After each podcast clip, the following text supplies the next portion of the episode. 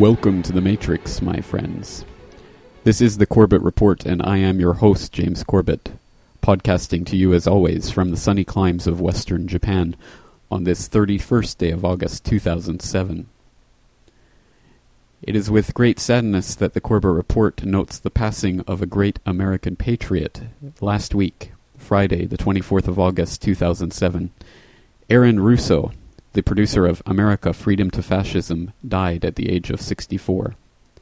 Mr. Russo led a long and full life as an entrepreneur, nightclub manager, film producer, political candidate, and true patriot. He started off his career in the family undergarment business, where in 1963 he designed the first ladies' bikini underwear. He went on to manage a nightclub in Chicago, which brought Led Zeppelin to the United States for the first time, before becoming the manager of Bette Midler and managing her rise to fame. He produced major Hollywood movies, including Eddie Murphy's Trading Places. But perhaps most importantly, in the last decade, he became very interested in politics, producing a political video entitled Aaron Russo's Mad as Hell. He ran in the primary for governor of Nevada in 1998 and ran for president of the United States under the Libertarian Party ticket in 2004. In 2006, he released his epic work America Freedom to Fascism, which is an excellent documentary exposing the Federal Reserve System, the fraudulent nature of the income tax in the United States, the IRS, and other methods of government control.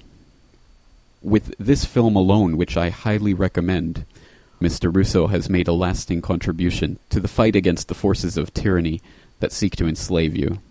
I thought it would only be fitting to begin our open source investigation this week by turning to an audio clip of an interview with Mr. Aaron Russo, which Alex Jones conducted in January of 2007.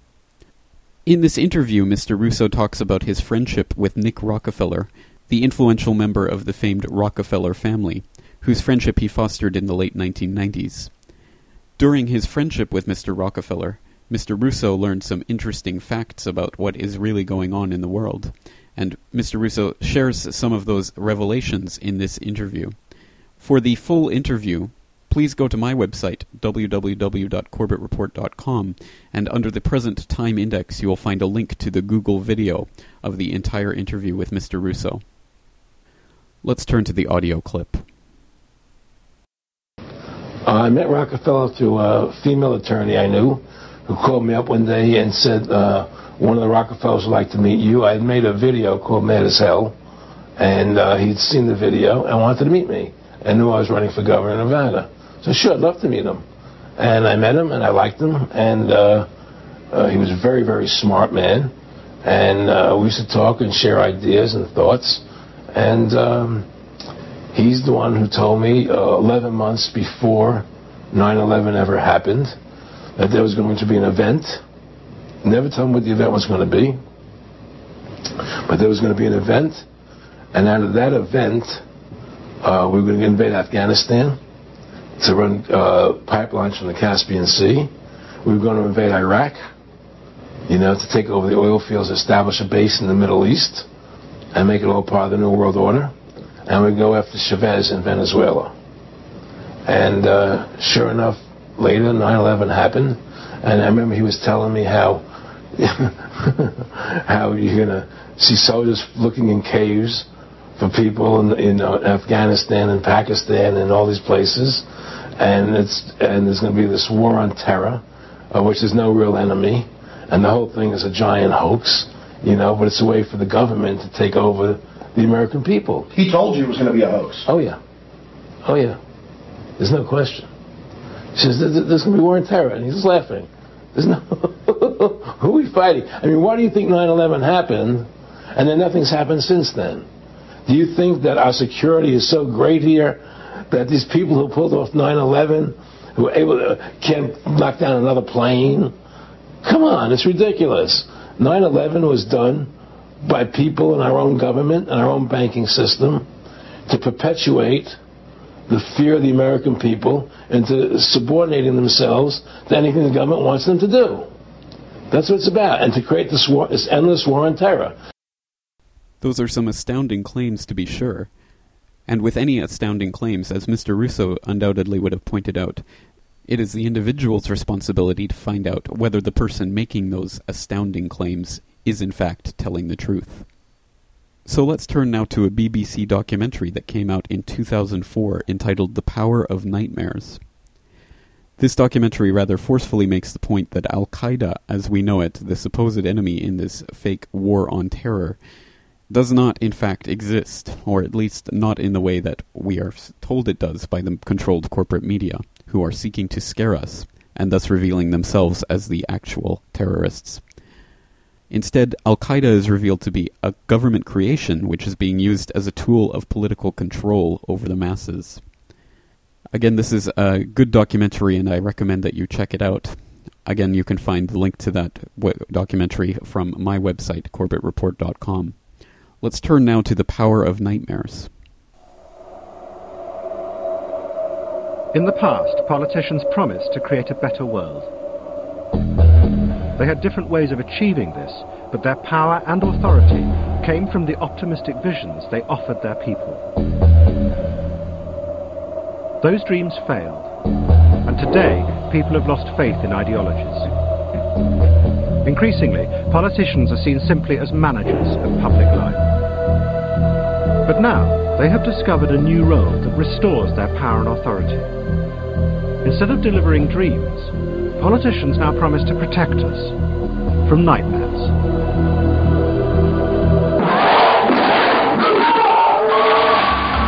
They say that they will rescue us from dreadful dangers that we cannot see and do not understand.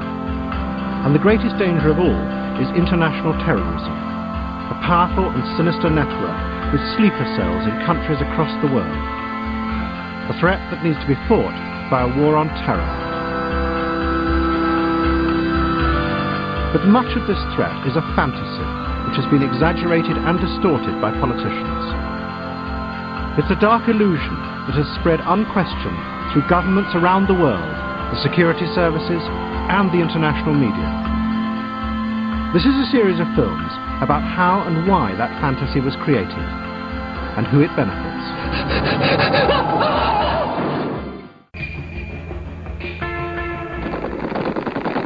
Even bin Laden's displays of strength for the Western media were faked. The fighters in this video had been hired for the day and told to bring their own weapons. For beyond his own small group, bin Laden had no formal organization until the Americans invented one for him.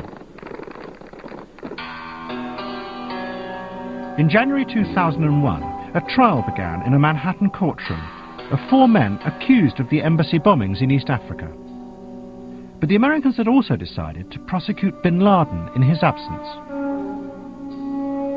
But to do this under American law, the prosecutors needed evidence of a criminal organization. Because as with the mafia, that would allow them to prosecute the head of the organization, even if he could not be linked directly to the crime.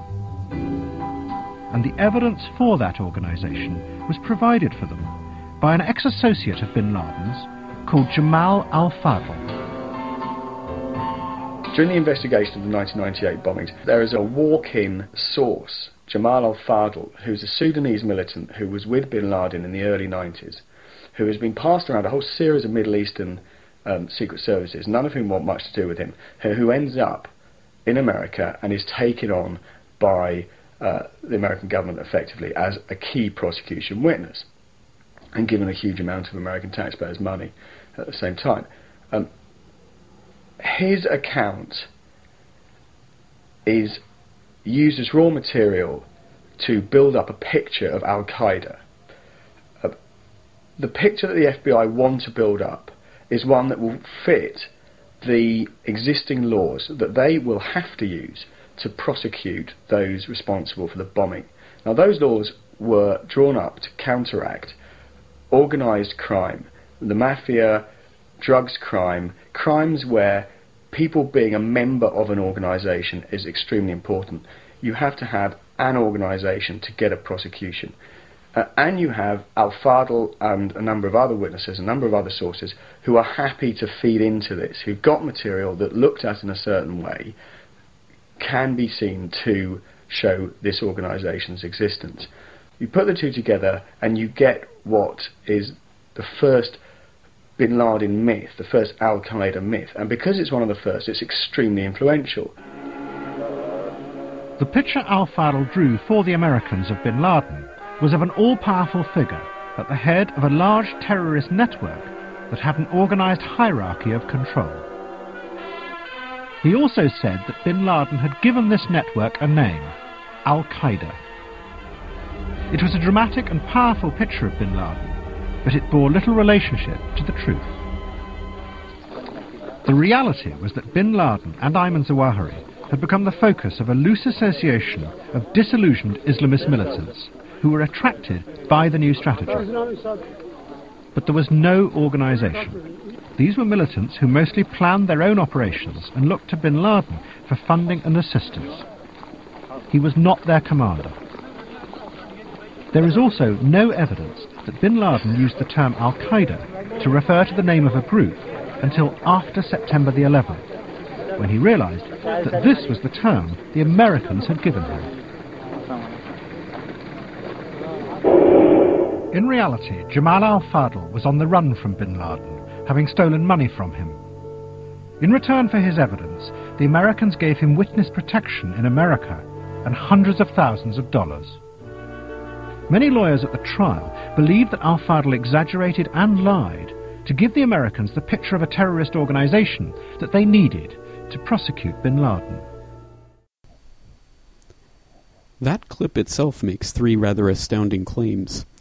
One of those being that Al Qaeda as an organization with a linked terrorist network and sleeper cells around the world capable of acting on the command of its leader at any time is a complete fabrication, which came out of a courtroom in Manhattan in 2001 where four men were being tried in relation to the 1998 bombings of U.S. embassies in Kenya and Tanzania, which killed 224 people. And I think the documentary makes that point rather clearly. But two other astounding points are also raised. The first being the first being that even clips purporting to show Osama bin Laden and Al Qaeda are themselves tricks played on us by the media. The documentary gives the example of a clip which has been released to show Osama bin Laden as the leader of a large group of trained um, military style operatives dressed in camouflage and wielding large automatic weapons who in fact were paid actors who were told to show up at that, that day with their own weapons to make it look like Osama bin Laden was in charge of a group of fighting men. However, the trickery is not only on bin Laden's side and in fact goes much deeper than that. We have numerous reports of different fake Al Qaeda video releases the most obvious of those is the one in which Osama bin Laden supposedly admits to having participated in the planning of the 9 11 attacks. And in that video, you'll notice that Osama bin Laden is a stout man with a wide nose. But again, don't take my word for that. Please go check the video clip out for yourself and make your own comparisons. But we also have other reports. This one from October 5th, 2006. U.S. government caught red handed releasing staged Al Qaeda videos which details how the U.S. government took footage which had been admitted to be surveillance footage taken by a quote unquote security agency, which had even been used in a UK docudrama, The Road to Guantanamo, and then years later re edited the footage and re released it as a new Al Qaeda tape. The level of duplicity in such a move is outstanding, especially when it's so obvious and so easily verifiable that that was a complete hoax. But it gets even worse. A recent Wired.com story from August 2nd, 2007, talks about a researcher named Neal Krawetz, who was able to use digital analysis on various Al Qaeda video releases. He was able to use quantization tables in JPEG files and then compare data to metadata embedded in the image to determine when various elements within the image had been resaved or altered. And looking at the error level analysis, he was able to determine that the Al Qaeda Media Center watermark was added at the exact same time as the Intel Center watermark. The Intel Center is a supposedly private company which is in fact populated by ex military intelligence officials, which translates and releases Al Qaeda video releases as they become available. The implications are obvious that the Intel Center is, in fact, in some way involved with the production of these videos, and the evidence is irrefutable. But interestingly, Mr. Krawetz, who originally, after being questioned by the reporter about this evidence and affirming that, in fact, his analysis did lead him to believe that the Intel Center had, in fact, created the Al Qaeda watermark as well, later ended up retracting that after having been contacted by security officials. A very interesting story indeed, and one that would get, shine light on the Intel Center's ability to predict when new Al Qaeda tapes would be released.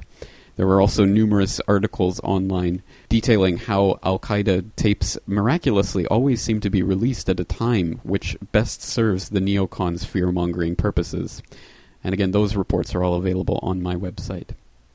The third astounding claim from that Power of Nightmares clip was that the name Al Qaeda itself actually doesn't even come from Osama bin Laden, it comes from the US government. This claim is a matter of record and easily enough verifiable. We have an article written in The Guardian after the 7 7 attacks in London by Robin Cook, the former Secretary of State in the United Kingdom, who resigned his post as leader of the House of Commons in 2003 to protest the illegal invasion of Iraq. In the article, Mr. Cook writes of Mr. bin Laden, quote, Throughout the 80s, he was armed by the CIA and funded by the Saudis to wage jihad against the Russian occupation of Afghanistan.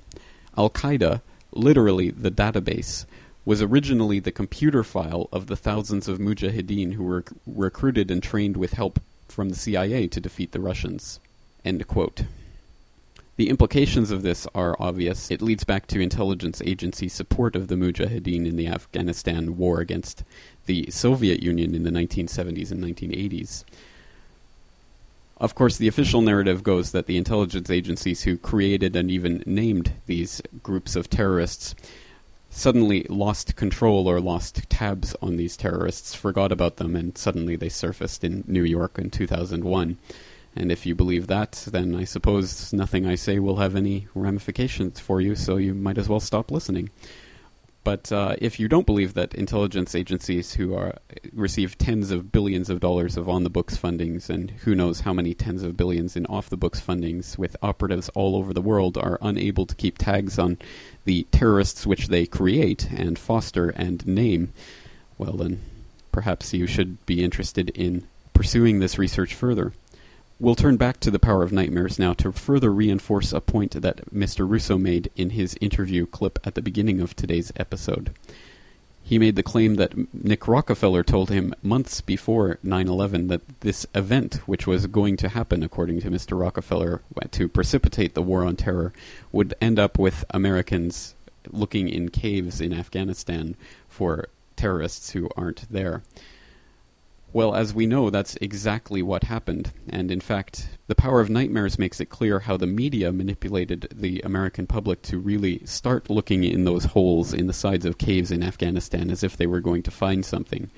But in fact, the entire idea turned out to be a laughable fraud.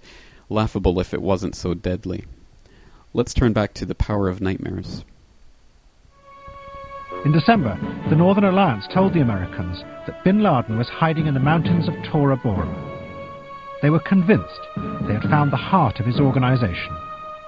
The search for Osama bin Laden, there was constant discussion about him hiding out in caves, and I think many times the American people have a perception that it's a little hole dug out of a side of a mountain. Oh, no. This is it. This is a fortress. Yes. A complex, multi-tiered, bedrooms and offices on the top, as you can see secret exits on the side and, the and on the bottom. Cut deep to avoid thermal detection, a ventilation system to allow people to breathe and to carry on. The entrance is large enough to drive trucks and even tanks, even computer systems and telephone systems. It's a very sophisticated operation. Oh, you bet. This is serious business. And, and there's not one of those, there are many of those. Days, the Americans bombed the mountains at Tora Bora with the most powerful weapons they had. The Northern Alliance had been paid more than a million dollars for their help and information. And now their fighters set off up the mountains to storm bin Laden's fortress and bring back the Al Qaeda terrorists and their leader. But all they found were a few small caves which were either empty or had been used to store ammunition. There was no underground bunker system, no secret tunnels. The fortress didn't exist. The Northern Alliance did produce some prisoners they claimed were Al Qaeda fighters, but there was no proof of this. And one rumour was that the Northern Alliance was simply kidnapping anyone who looked remotely like an Arab and selling them to the Americans for yet more money. The Americans now began to search all the caves in all the mountains of eastern Afghanistan for the hidden Al Qaeda network. We found a cave. The rest of it is uh, open, break. If nobody went up to look into that cave, people could have been hiding up there for days and watching everything that we did. But wherever they looked, there was nothing there. Al Qaeda seemed to have completely disappeared. So we're presented with a situation where the neocon hype mongers in the US Bush administration have managed to create a myth of Al Qaeda to wage a mythical war on terror on mythical enemy combatants.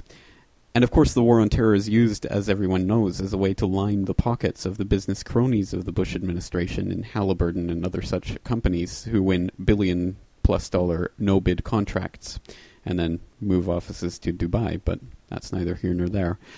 And of course, we also know that the war on terror is being used to implement a police state at home in preparation for martial law. Again, I urge you to look up PDD 51 for more on that. And of course, we know that they flat out lied to us about weapons of mass destruction in Iraq in order to get the American public motivated for that illegal invasion back in 2003.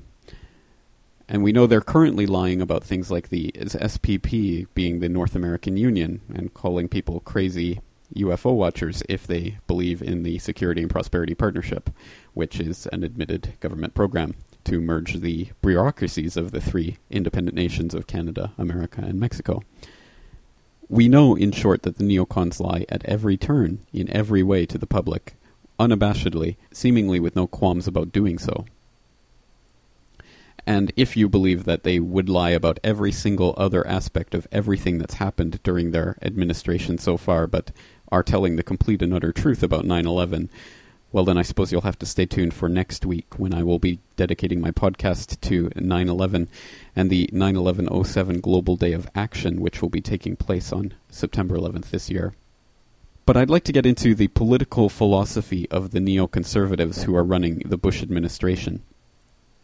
These are the self-same neocons, namely people like Richard Perle, Donald Rumsfeld, Paul Wolfowitz, Dick Cheney, William Kristol, and others who were signatories to the Project for a New American Century, which released a report in September of 2000 called Rebuilding America's Defenses, which said that absent a catalyzing event like a new Pearl Harbor, there would be no way to mobilize the American public into projecting American power throughout the globe in the 21st century, starting, of course, with Central Asia and Afghanistan, which conveniently provided access to the Caspian Sea gas reserves and afforded a convenient pipeline from Turkmenistan to Pakistan for the oil company cronies of the Bush administration, one of whom was later installed in power as the president of Afghanistan, a puppet president if ever there was one.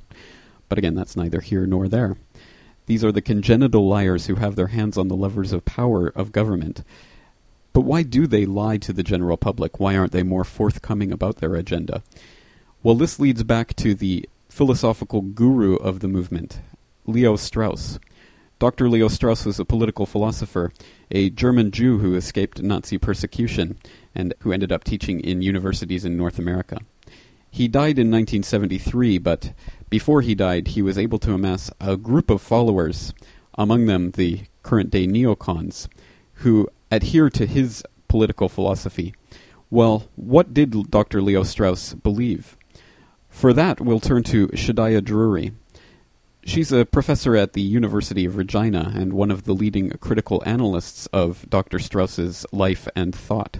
She's written two, two books about Dr. Leo Strauss, and two years ago, in 2005, she joined Michael Enright on the CBC Sunday edition to talk about Dr. Leo Strauss and his political ideas. Let's turn to that audio clip. All right, let me ask you an impossibly difficult question then. Can you can you summarize for us the, the kind of core of his political philosophy, his political thinking. In essence, what was he about, Leo Strauss? Well, as far as his politics, I mean, it came out of this his his experience, which which is his experience in Nazi Germany. He saw the world basically as um, made up of groups that are pitted against one another in mutual hatred and animosity, and you either destroy your enemy or you're destroyed by your enemy. So political society has to be organized in a way that makes the enemy very paramount um, always somehow in view. Only kind of the prevalence of the enemy will keep people united, will keep them together, will keep them strong. So if you, you don't have any enemies, you'd better follow the advice of Machiavelli and invent some, you know. And that's exactly what you find in the Bush administration. So he had this is he has a kind of Hobbesian view of of the world and of humankind and of, of what we're about. It's it's bleak, Yes. it's dark and Yes. violent, is it? Yes, but uh, there is a sense in which it's much darker than Hobbes and his solutions. Darker much- than the war of Yes. all against all? Yeah, Wow. uh, but but the solutions are are not Hobbesian at all because many of Hobbes' solutions have to do with rule of law, whereas Yeah. Strauss's you know solutions, uh, the only way that you can inspire sort of uh, hedonistic and slothful people to fight and die for their nation is to unite the nation with God and with justice and with the absolute, so that nationalism and and religion had to be kind of united. And the closer that you allied them, the more likely you were going to to get kind of a military strength and people willing to die and sacrifice themselves for their country. But the odd thing is, he didn't think much of religion as a way of thinking. I mean, he thought it was kind of silly. Well, I think he had huge respect for it as a political tool. Right, but not. But no, he thought of it as he called it a noble delusion and a pious fraud. pious fraud. Yeah, okay. pious fraud. But you know, you needed these kinds of frauds. Uh, you you wrote at one point that he believed of a polity, or specifically, I guess, the United States should be ruled by a, um, a pious elite. I think was your phrase. That that he believed in elites. He was not a ma- He wasn't a populist. He wasn't really. Am I right in saying he wasn't really much of a Democrat? Small d. He was not neither a liberal nor a Democrat. He is an elitist, of course, and he's he is anti-democratic. Uh, but it's the kind of elite that he has cultivated that really bothers me, and it's that an elite that I see as unscrupulous, duplicitous, doesn't care about ordinary people, doesn't care care about veracity. And that's wh- what worries me. But, you know, Strauss had some very true things to say about democracy, is that democracy is a kind of a dangerous form of government because it opens itself up to tyranny of the majority. It opens itself up to the rise of demagogues. And, and, and Strauss knew that it was in the context of a democratic regime in Weimar that Hitler emerged supreme.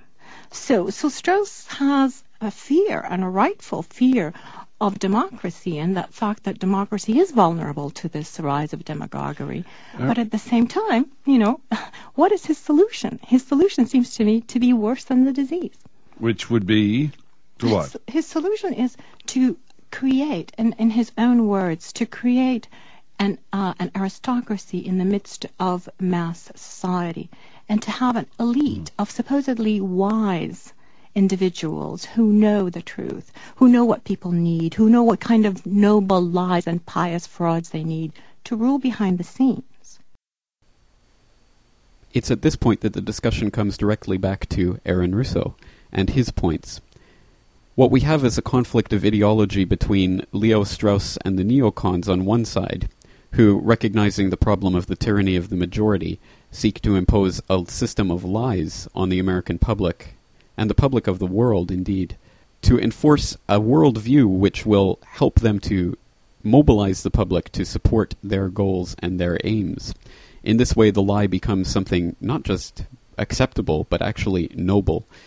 On the other side of the debate, you have patriots like the late great Aaron Russo or Alex Jones, who argue that indeed the tyranny of the majority is the problem and the constitutional republic is the answer. This is something that was foreseen by the founders of the American Union. and thus it does not require any sort of new psyops tricks or media chicanery in order to convince the public to go along with the government. All that's needed is a constitutional republic to protect the rights of individuals to pursue their own happiness in their own way. One system is lying, oppressive, matrix like control. The other is called freedom. It's up to you to decide which one you support. But I think it's only fair to give the late, great Aaron Russo the last word in today's episode. Let's turn back to that interview that he did earlier this year with Alex Jones. The, the, the American people are living in a matrix. They don't understand the truth of how things are working in this country. You know, and let me give you an example of what I'm talking about. The very fact is that if you, if you ask 100 people on the street, what kind of government is America supposed to be? 99% of them will tell you a democracy. America is supposed to be a democracy. But that's a lie. That's an illusion. The word democracy is not written into the Constitution at one time. It's not in the Bill of Rights. It's not in the Declaration of Independence. The Founding Fathers hated the idea of a democracy. They thought it was the worst form of government there is. And I agree with them.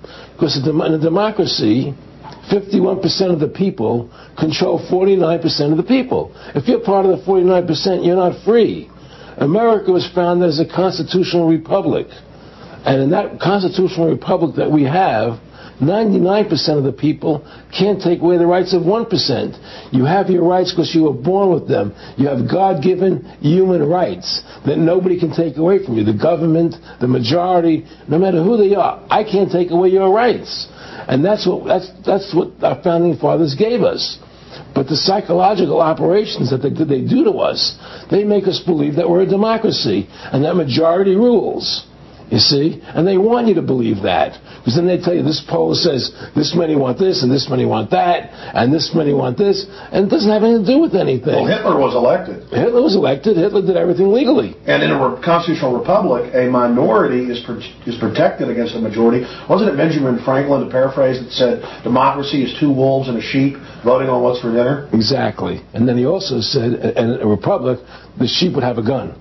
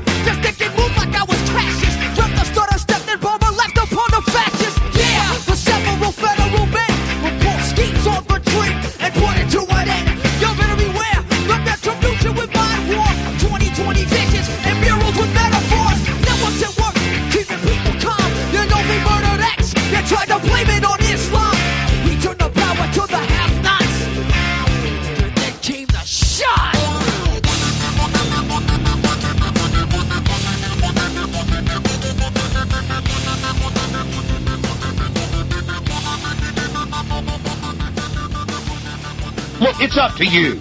Are we going to let these scumbags just get away with more and more and more and tell us that lead paint's good for kids and tell us that plastic in their kidneys is good and tell us that mercury's good? I mean, it's ridiculous. It's not freedom to have our preachers being secretly told what to preach. Good.